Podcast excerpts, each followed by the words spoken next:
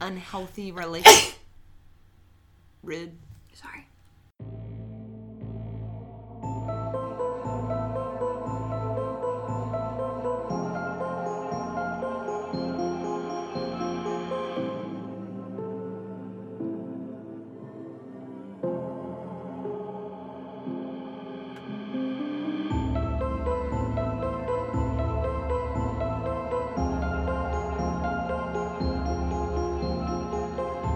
Hello and welcome back to the Bug in a Rug podcast. As always, my name's Caitlin. As usual, I'm Whitney.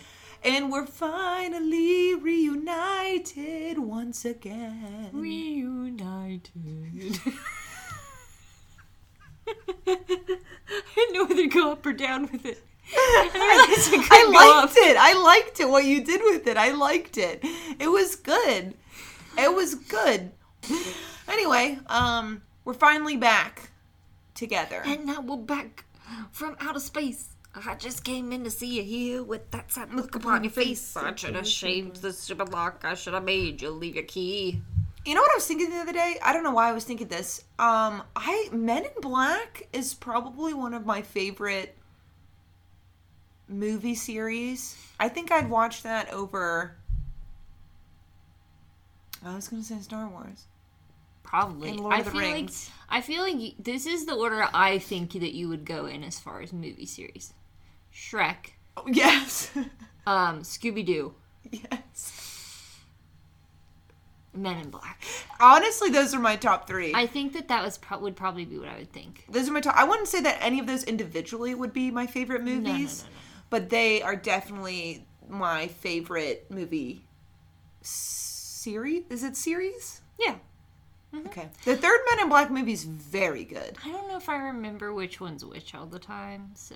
Oh. They all blur together for me. Well, that's how it's supposed to be, right? Sure. All the Shreks blur together. Yeah, it's fine. You're right. All the Shreks blur together? Absolutely not. The second one's definitely a standout. We can all agree on that. Oh, goodness. Anyway. You know what else we're back to? Uh-oh. Murder.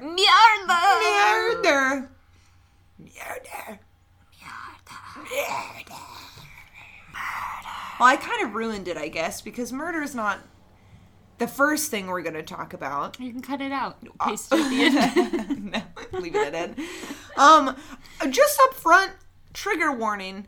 This story kind of contains mentions of just about every single kind of abuse sprinkled in, but domestic violence is a big part of this story. Mm-hmm. So if that bothers you, maybe skip this one. Go back to the Lizard Man of Skateboard Squamp. Go back to Squamp. Start over. Go back to our first episode. Yeah. The Lizard Man of Skateboard Swamp. And start over. Yes. And by the time you get back to this one, I'm sure we would have released another one. Yeah.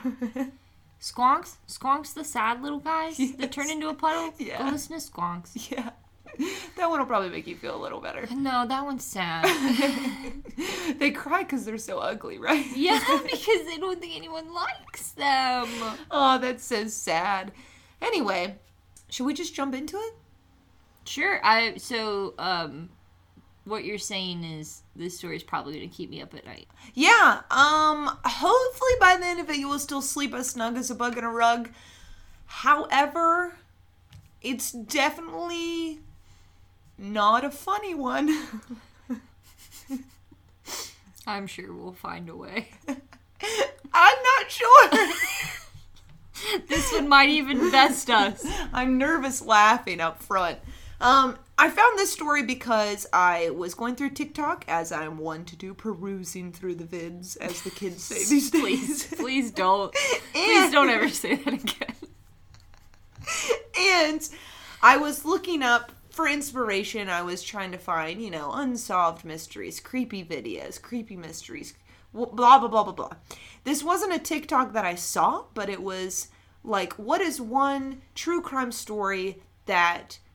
has never left you. You heard about this story and it changed you and you think about it all the time. Sure. And in the comments section, one of the people commented and said, Mine would be the story of Katherine Knight. Okay. So that is who my story is about, because I looked it up and I was like, we should talk about this. Sure. So we're not quite going to start with her. We're going to start with her parents. So Barbara Rohan, Roughan, and Jack Rohan resided in the rural town of Aberdeen in New South Wales during the early 90s. Now, New South Wales, Australia. So we're in Australia for this. We're in Australia. We're down under, mate. There's a cat on the tube. We're down under. If you hear any pitter-patter scratches or... Yeah, the cat is taking up residence behind my computer. It's fine. Now, Barbara and Jack had 4 sons throughout their relationship and seemed to have fairly normal marriage. However, Barbara began an adulterous relationship with a friend and co-worker of her husband's named Ken Knight. This relationship was a major scandal at the time. They lived in a very small town. And Barbara eventually moved because of all the backlash that she had received. Mm-hmm. Not saying that she didn't deserve it. I don't know how her marriage was. You know. However, it got pretty intense.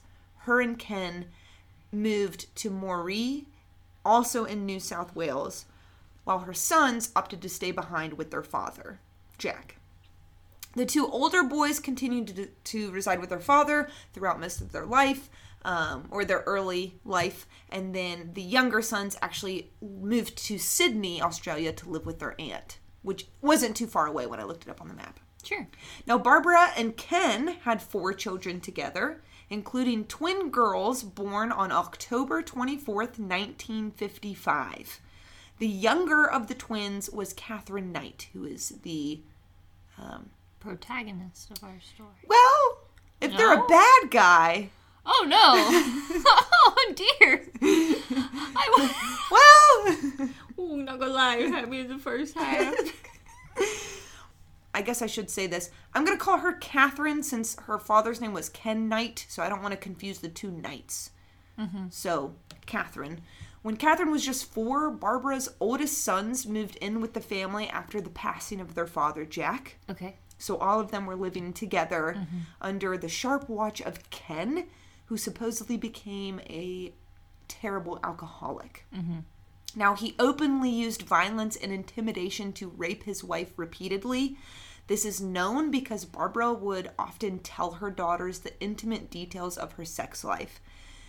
She would reveal to them that she hated sex and men due to her relationship that she had with Ken. And she grew very... Mm-hmm. Enraged over the fact. Sure. I mean, I think it's really important to talk about your trauma. Yeah. But maybe not to your children. No, not to your young children. Young children. Yeah, maybe. But I'm not in her shoes. I don't know. Right.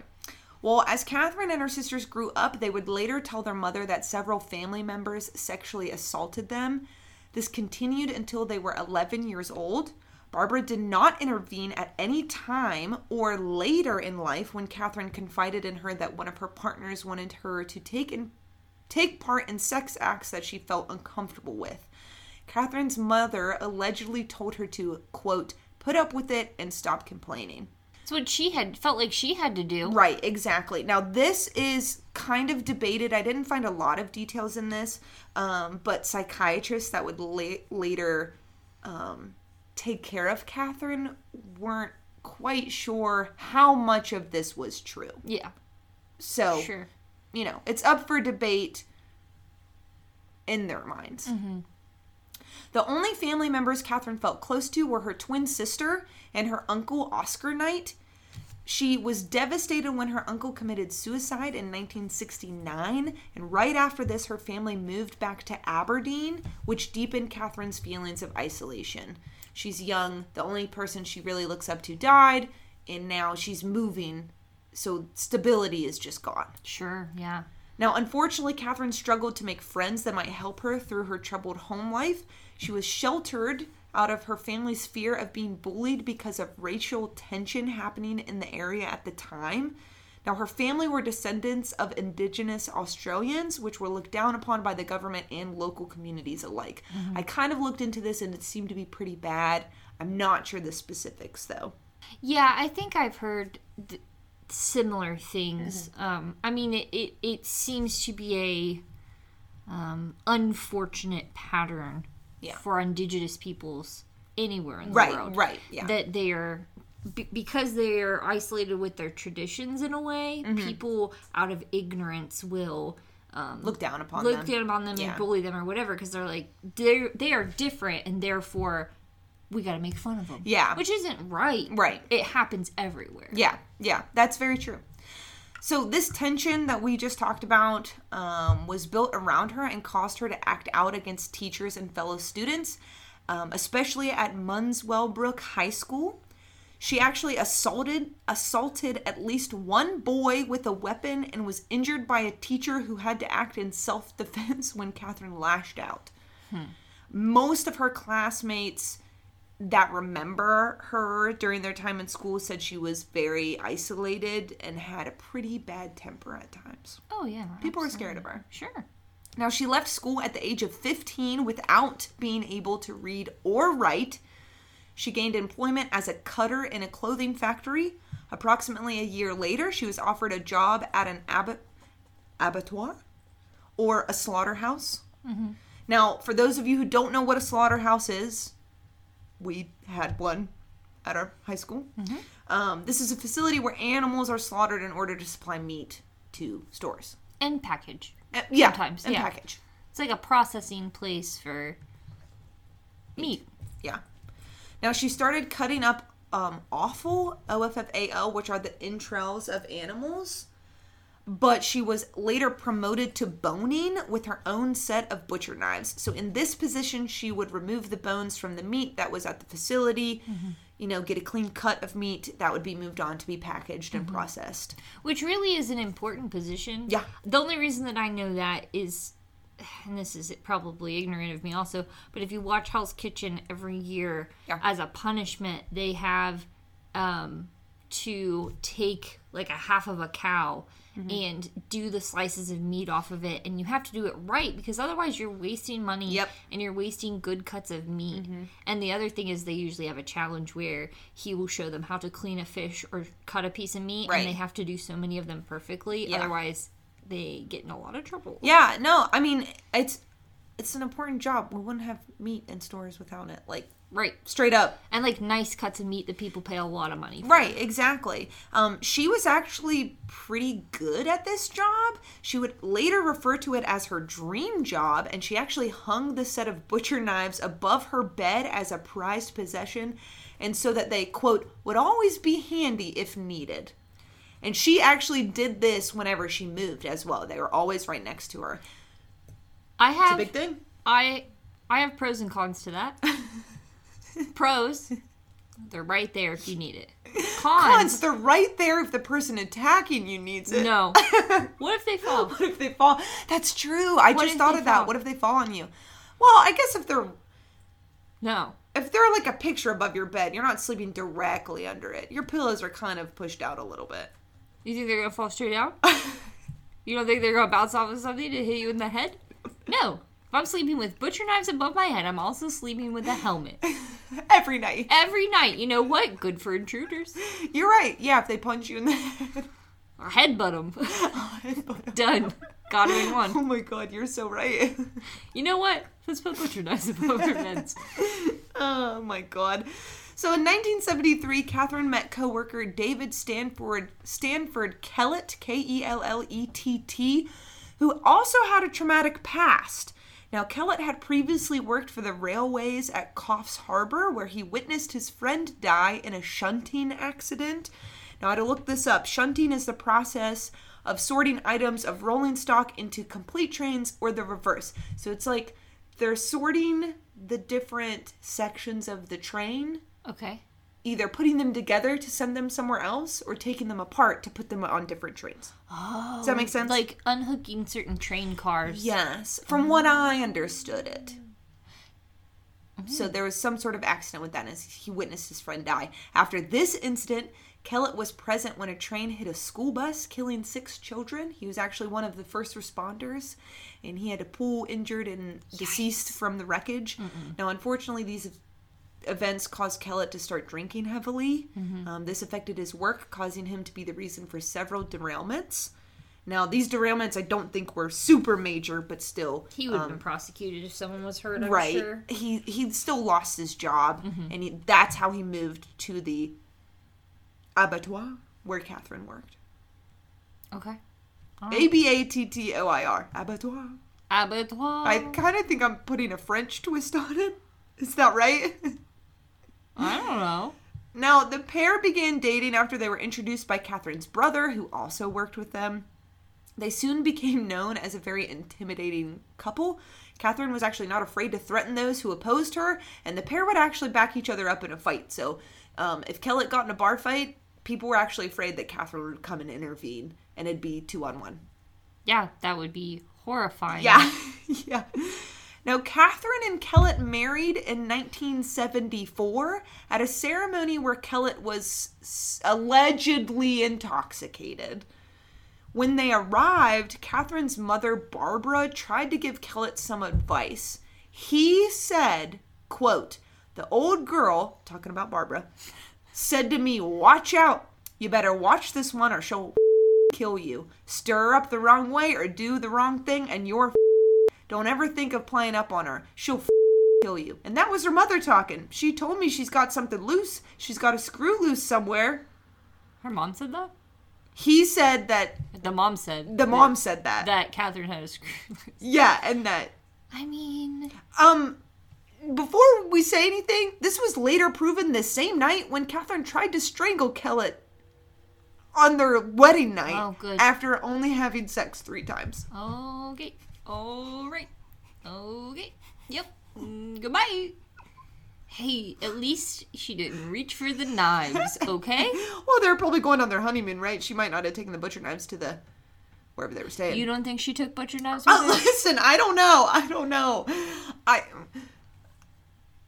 I have no idea. She might not have had time to hang them up. That doesn't mean she didn't have them with her. That's true. She packed them on her... She packed them in her, carry-on?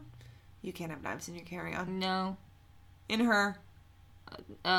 Checked bag. In her non-carry-on.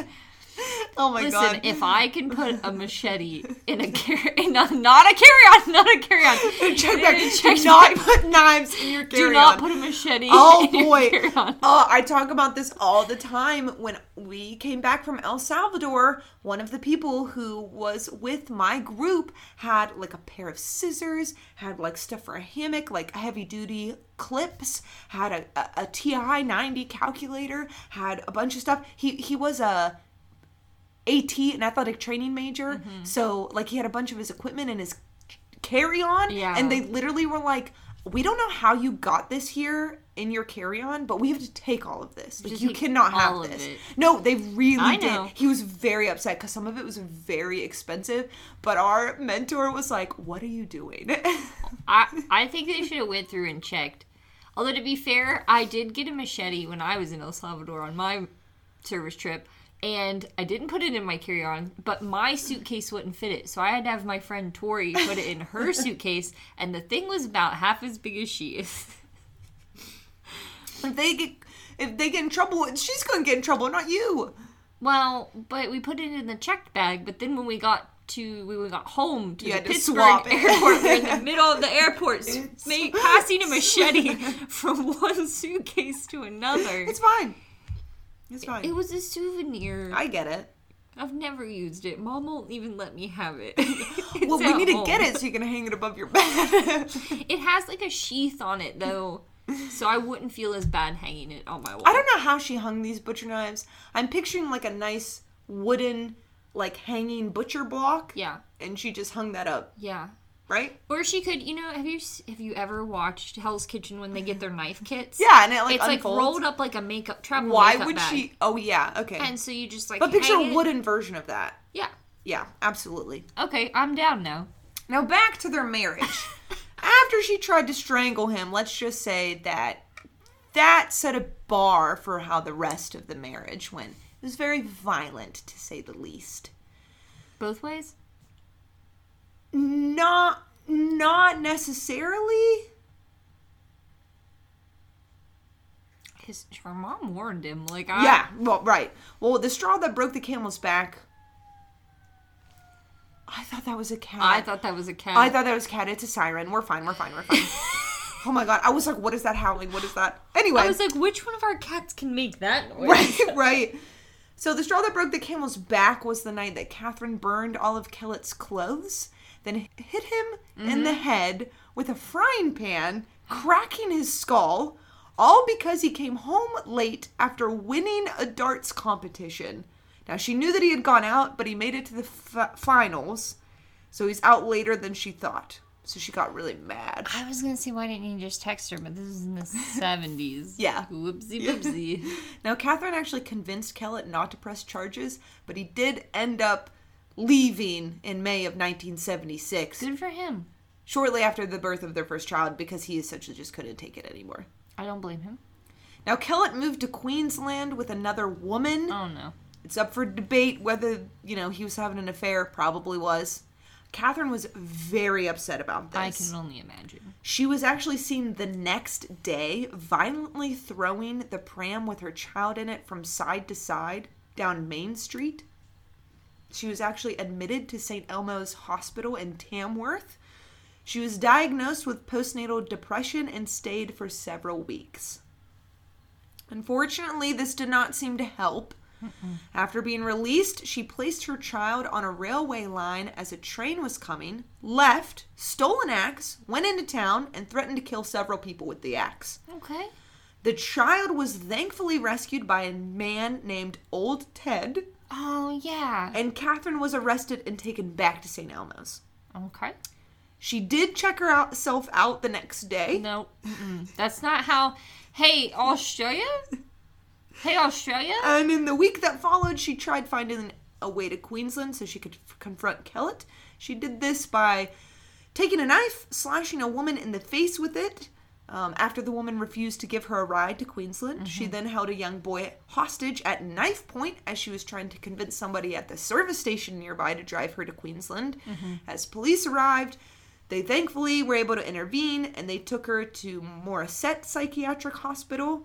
Her whole plan was essentially to go to this particular service station, kill the guy working because he supposedly fixed Kellett's car, the car in which Kellett left in. Yeah. But she saw this lady first. Lady didn't give her a ride, cut her in the face, grabbed this boy as police were coming, and it was like a standoff situation.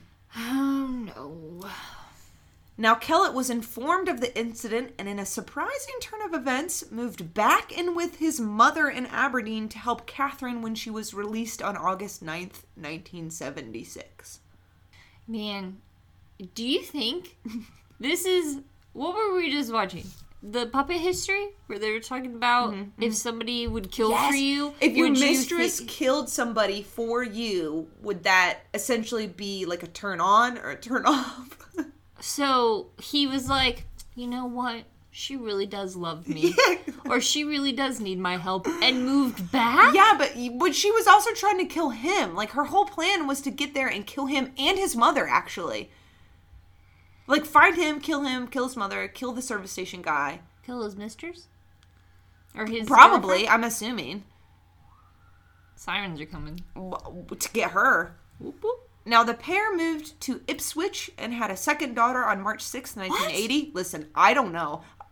They had the first one taken away. They didn't get her back, I'm assuming. I think the baby. The daughter lived with his mother. Okay. And so, technically, they all were living together. Okay. But I don't know. Now, there's not many details until 1984. When Katherine actually left Kellett and moved back to Aberdeen to live with her parents with the children. Okay.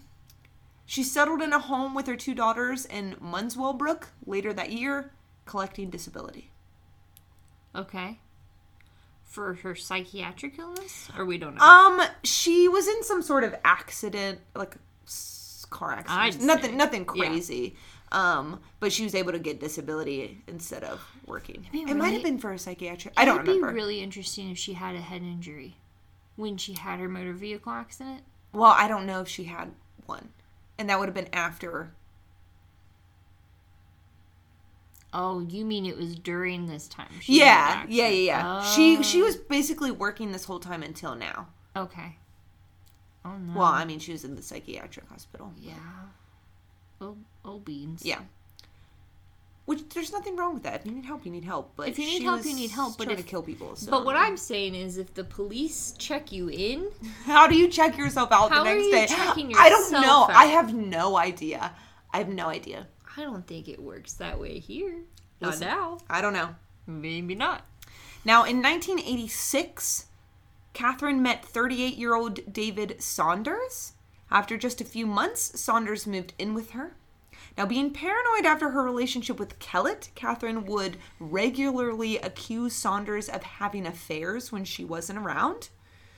When he would try to leave her, she would turn around and beg him to stay. So they'd get in big fights where he'd be like, fine, like, I'm just going to go. I'm going to move out. And then she'd go to his, because he had an apartment still. Sure. And she'd go to his apartment and be like, no, come back, please. I didn't mean it. It's a cycle of abuse. Yeah. That's literally... Yes. There were probably gifts given. Yes. Yeah. Yes, absolutely.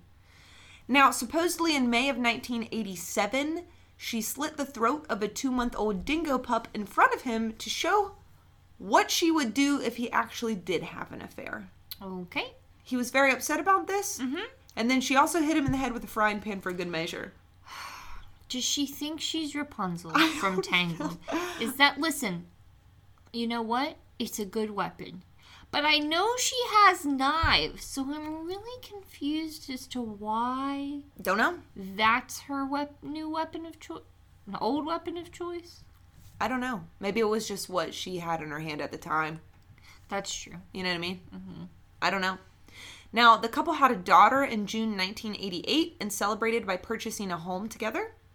Decorating the home was easy for them. They just placed animal skins, skulls, horns, animal traps, leather jackets, machetes, rakes, and pitchforks throughout. Now, there's nothing wrong with that. It's an interesting aesthetic. Yeah. Okay. That's their aesthetic. Yeah. It's fine. And more than just knives over your back. They had pitchforks and rakes and machetes and animal traps. If you stay ready, you ain't got to get ready. Home Alone! They home alone it. They home alone their house. But for always. Now, although they did a wonderful job decorating, their life wasn't perfect. Can I just go back and say I don't feel like it's entirely childproof, that home?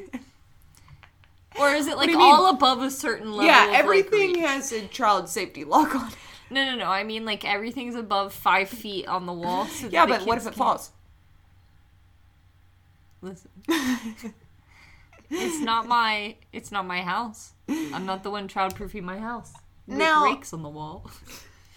Listen, they lived together. The pair argued constantly. Yeah. Until Katherine got tired. Hit Saunders in the face with an iron, stabbed him in the stomach with scissors, and cut up all of his clothes.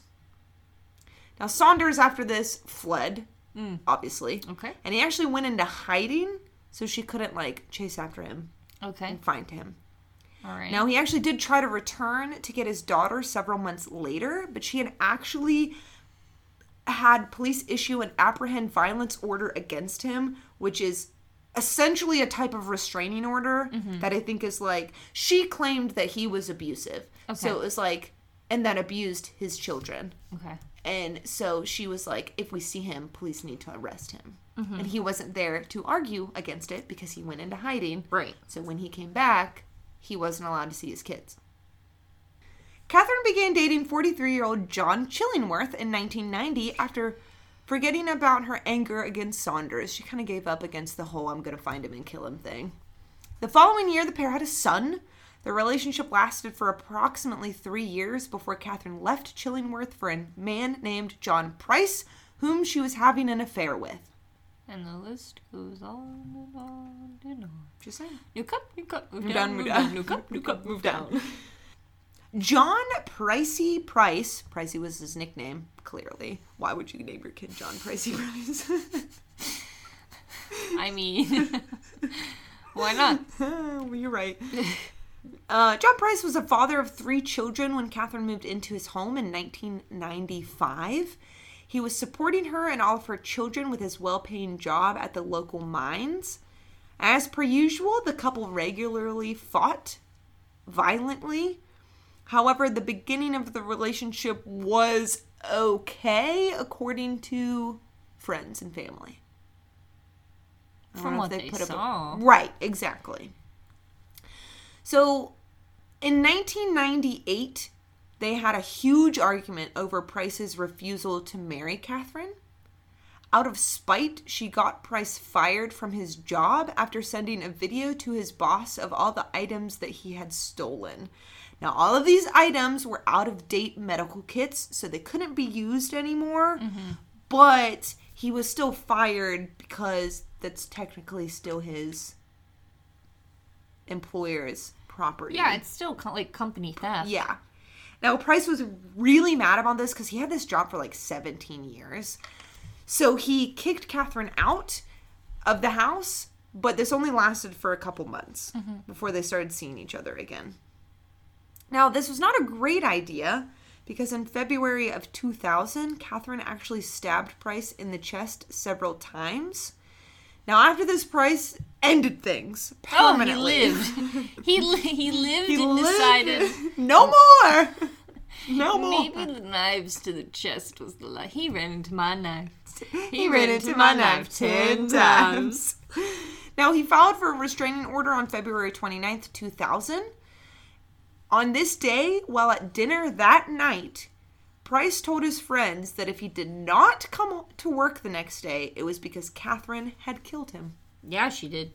Now, his friends insisted that he should stay with one of them if he really felt that way, you know, because if she finds out about this, she might come after you for revenge, like, just come to our house, whatever. But he was worried because his kids were still at his house, mm-hmm. so he was like, no, I'm just going to go home, stay with the kids. It'll be fine. Hide your kids. They can't reach the pitchforks. Hide your kids, not hide your wife. Hide your kids from your wife. Yeah, exactly. Now, that night Price went home to find that Katherine had sent their children to a friend's house for a sleepover and that she was, like, not there herself. I think she left a note or something. He decided to visit their neighbors for a moment before going into his home around 11 p.m. Around 6 a.m. the next morning, Price's boss was concerned that he did not come to work. No, he didn't. He did. He sent an employee to check on Price as soon as possible. When the employee arrived, there was already a neighbor knocking on Price's door after seeing his car in the driveway. And I don't know if Price went to his neighbors and said, like, the same thing, like, if I don't Absolutely wake up. He did. Right. Absolutely he did. If you don't see me go to work... Katherine killed me. Yeah, I mean, honestly, that's probably what he said. Now, the neighbor and the employee, his coworker, walked around the house to knock on the other windows because they couldn't hear anything and there was nothing coming from inside the house. So as they returned back to the front of the home, they noticed that there was blood on the front door, so they immediately contacted the police. The police arrived at 8 a.m., broke down the door to the home, and found a horrendous sight. Yeah. Oh, listen, not that I'm prepared for what you're about to say, but since the very beginning of this story, when you told me that she was basically working in a butcher shop, I've been preparing for what you were about to say. Yeah. Please, carry on. Carry on. Proceed. So sometime during the previous evening, Katherine returned to the home and put on lingerie in order to apologize for mm-hmm. their argument. Little did Price know, Katherine Knight had also prepared a butcher knife mm-hmm. that was laying next to the bed. After having intercourse, she began stabbing him repeatedly before he got up and ran to the front door. At this point, Price opened the door and either fell back into the home or was pulled back in by Katherine herself. That's why there was blood on the front door. Mm-hmm. She continued to stab him a total of, what they could tell, 37 times, but it was probably more in the front and the back of his body. Mm-hmm. These stab wounds punctured several vital organs, and Price bled out in the hallway of his own home. Mm. They can't exactly tell how many stab wounds, because after Katherine killed Price, she skinned him completely. Mm-hmm. This included the face, ears, scalp, and neck. And then she proceeded to hang the skin from a meat hook of the archway mm-hmm. of the door to the lounge. Mm-hmm. She then proceeded to decapitate him, placing the head in a pot of vegetables that she intended to cook. Mm-hmm. Other body parts of Price's were found cooked alongside containers of baked potatoes, pumpkin, zucchini, cabbage, yellow squash, and gravy. These items were all placed on the table, surrounded by plates that had a placemat and a name tag for each of Price's children. She was going to feed him to their children. Oh, absolutely she was. Absolutely. There ain't no body, there ain't no crime. Right. Well, the body of Price was placed near... The rest of the body of Price was placed near the table with its legs crossed and the left arm wrapped around a liter of soda.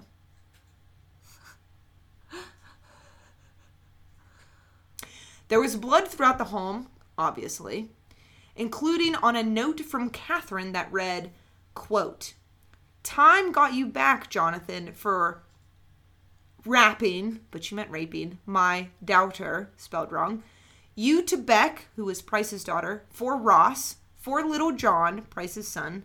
Now play with little John's dick, John Price. She was essentially saying that he was like abusing their children, but there was no evidence of this after the fact. I guess she could have, after what she went through as a child, and she's already very paranoid. Yeah.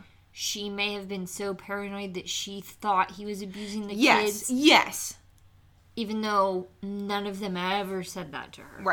Right. Exactly. Mm-hmm. Now, this note lay on a photograph of Price that was found near the unconscious Katherine Knight. She had tried to overdose on pills after committing the murder, but police found her fast enough that they took her to the hospital, and she survived. Whoopsie poopsie. Now, whether this is good or bad in your mind, that's up to you. Now, she initially offered to plead guilty to manslaughter, but this was rejected by the judge. The judge is like, no. You're suggesting to me that you'll just take manslaughter. It's fine. Literal manslaughter. Literal manslaughter, yes. Definition of manslaughter in court context? No. Good try. So she was arraigned on February 2nd, 2001 for the murder of John Price. She first pled not guilty, and her trial began on October 15th, 2001, after a long process of selecting jury members due to the graphic nature of the crime. They essentially had to be like, listen, you're going to have to look at all these photos, mm-hmm. and a lot of them were like, we can't do this. Mm-hmm. So it was a lengthy process, and it actually took so long that Katherine switched her plea to guilty.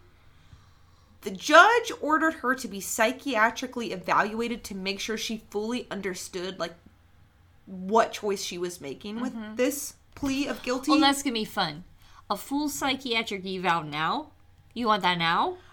So she was found sane in the sense that she understood, like, what she had done. Oh, yeah. And what she was pleading guilty to. Mm-hmm. Now, even though she was found sane, her legal team still defended Katherine by claiming amnesia and dissociation, which I don't really know what their argument was, so I'm not entirely sure, what they were trying to say. Kind of like the sleepwalking guy. Yeah. I didn't know I was killing him at the time that I killed him. Right. Like, that's basically what they're saying. Yeah. Now, on November 8th, 2001, Justice O'Keefe stated that the nature of the crime and Katherine's lack of remorse required a severe penalty. He sentenced her to life imprisonment, refused to fix a non-parole period, and ordered that her papers be marked, quote, never to be released. She was the first woman in Australia to receive life imprisonment without parole with this high of a do not let her out ever stamped on her file. Sure. And she's not even going to be sent to a psychiatric institution, which is probably not necessarily what she needed, but she needs some type of treatment for the mental illnesses that she has. Yeah. So that's my story. And you're sticking to it. Well, it's a true story, so. Was John Price the pitchfork guy? Was John Price the pitchfork guy? Is that who they... No, that was Saunders, okay. I believe. That's why he couldn't just get a pitchfork to defend himself. I'm so sorry. Oh, yeah, that's right. Like, if she came at you, you could just grab an animal trap and throw it at her. Oh, you're right. You just have all these things on the walls.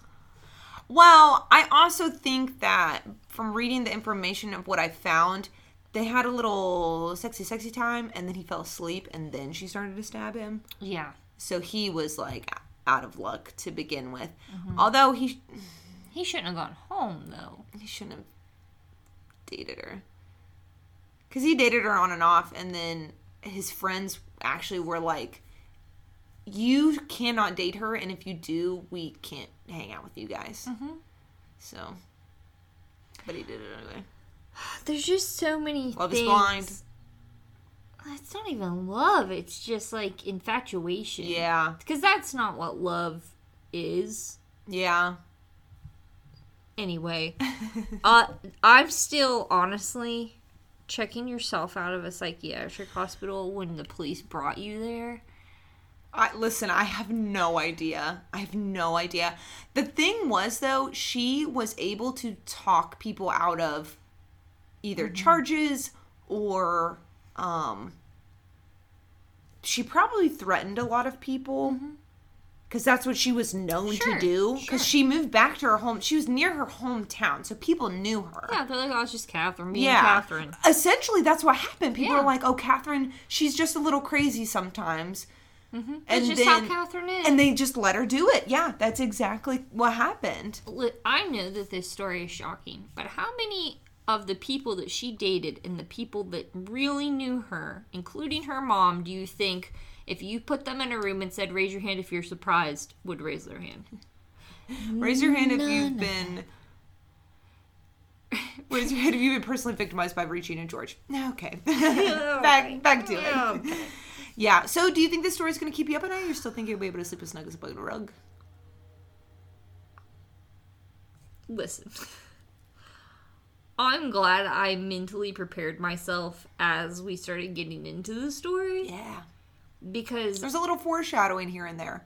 Just a little. Like, she became one of the best boning people in her company. She was promoted. She did a great job at it. Promoted to... she hung butcher knives above her bed. I can't... I wish that mental health awareness was more so. Yeah. Well, this is also the 70s. No, yeah, that's what I'm saying. Like, the 70s, 80s. Getting help was, like, looked down upon. Yeah. It just was. You're just crazy. Yeah. Like, it wasn't an illness or disease. And I don't know how much of that she had, but you don't just... kill people. You don't just act that violently. You don't just steal an axe and threaten to mow down people in town because your husband left you. No. I mean, I'd be upset. Yeah. But I think it's a little more appropriate if you're like Tiger Woods' wife who just like smashed up his car. Sure. There's healthy coping mechanisms and there's unhealthy coping mechanisms. Unhealthy coping mechanisms would be to stab people. Let's not do that. Stabbing is... let's just go ahead and write this one down as an unhealthy coping mechanism. Boy, howdy. I mean, she could have been bipolar. She could have had... I know she had PTSD. Like, yeah. She had to have had trauma. Even if none of that happened to her, and I'm just saying, I don't know if that happened or not.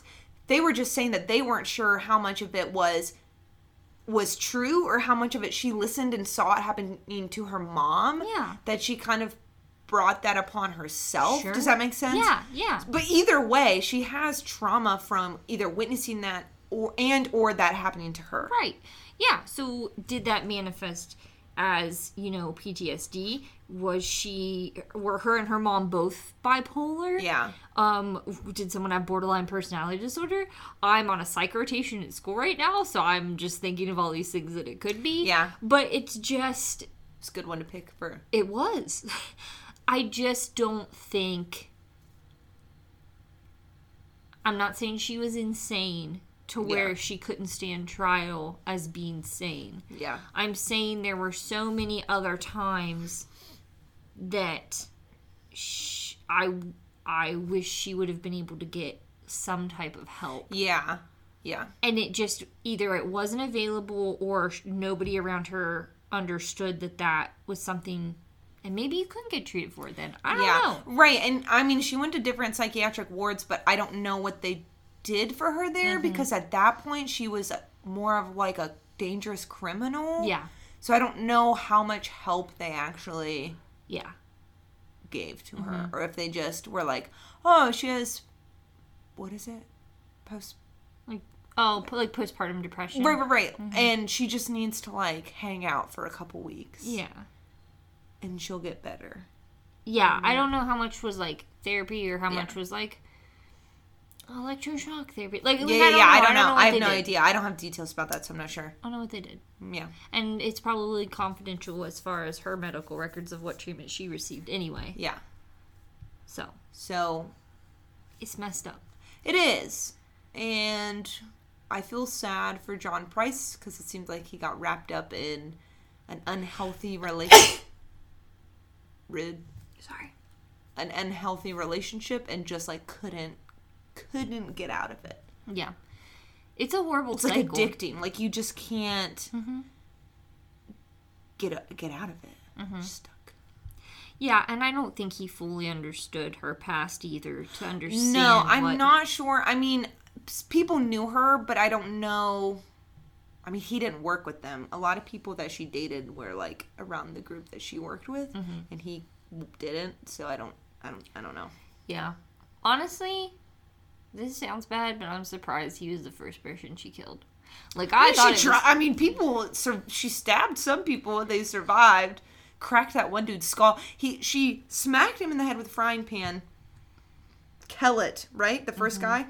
Cracked his skull. He, like, had to go to the neighbor's house, was, like, bleeding profusely, and the neighbors were like, oh my God. Oh, what did she say? Oh my God. So, yeah. They are very lucky. And she tried to strangle him on their wedding night. Well, that's what I'm saying, though. Was it, some kind of trauma response where she was just, like, snapped? Or was she just, like, this will be fun? Like, I don't know. I have no idea. And we'll probably never know. The world may never know. But, crazy story. Very interesting. Thank you. I am uncomfy, but that's what our goal is here, I think. But she's in Australia. And I'm probably not going to date her, so I feel pretty safe. A lot of the deadliest things in the world are in Australia. Snakes. Drop bears? I was thinking snakes and spiders, but yes. Drop bears. Drop bears. We have an episode on that. Yep. So, if you've made it this far, now we'll go listen to drop bears or squonks to feel better. Absolutely. Absolutely. So, if you want to check out photos or hit us up, tell us how you feel about this story. Probably sad. I'm sad. I'm a little sad. Find us on Facebook, Bug in a Rug. Find us on Instagram and Twitter @biarpodcast. You can email us your suggestions at biarpodcast@gmail.com. You can find my resources, where I'm sorry there's not that many this time, but you can find those on our website, buginarug.podbean.com. Happy Easter, late Easter for those who celebrate. And for those who don't, welcome to the warm weather. Yeah. And you can go listen to the episode about the guy who's supposedly dressed up as a bunny and killed people. Dressed up as a bunny and killed people. The bunny man? Yeah. That didn't happen on Easter. The guy who dressed up as a bunny. You mean the bunny man? I'm sorry. I'm tired. We gotta go. Signing off, I'm Caitlin. I'm Whitney. Bye. Sleep tight.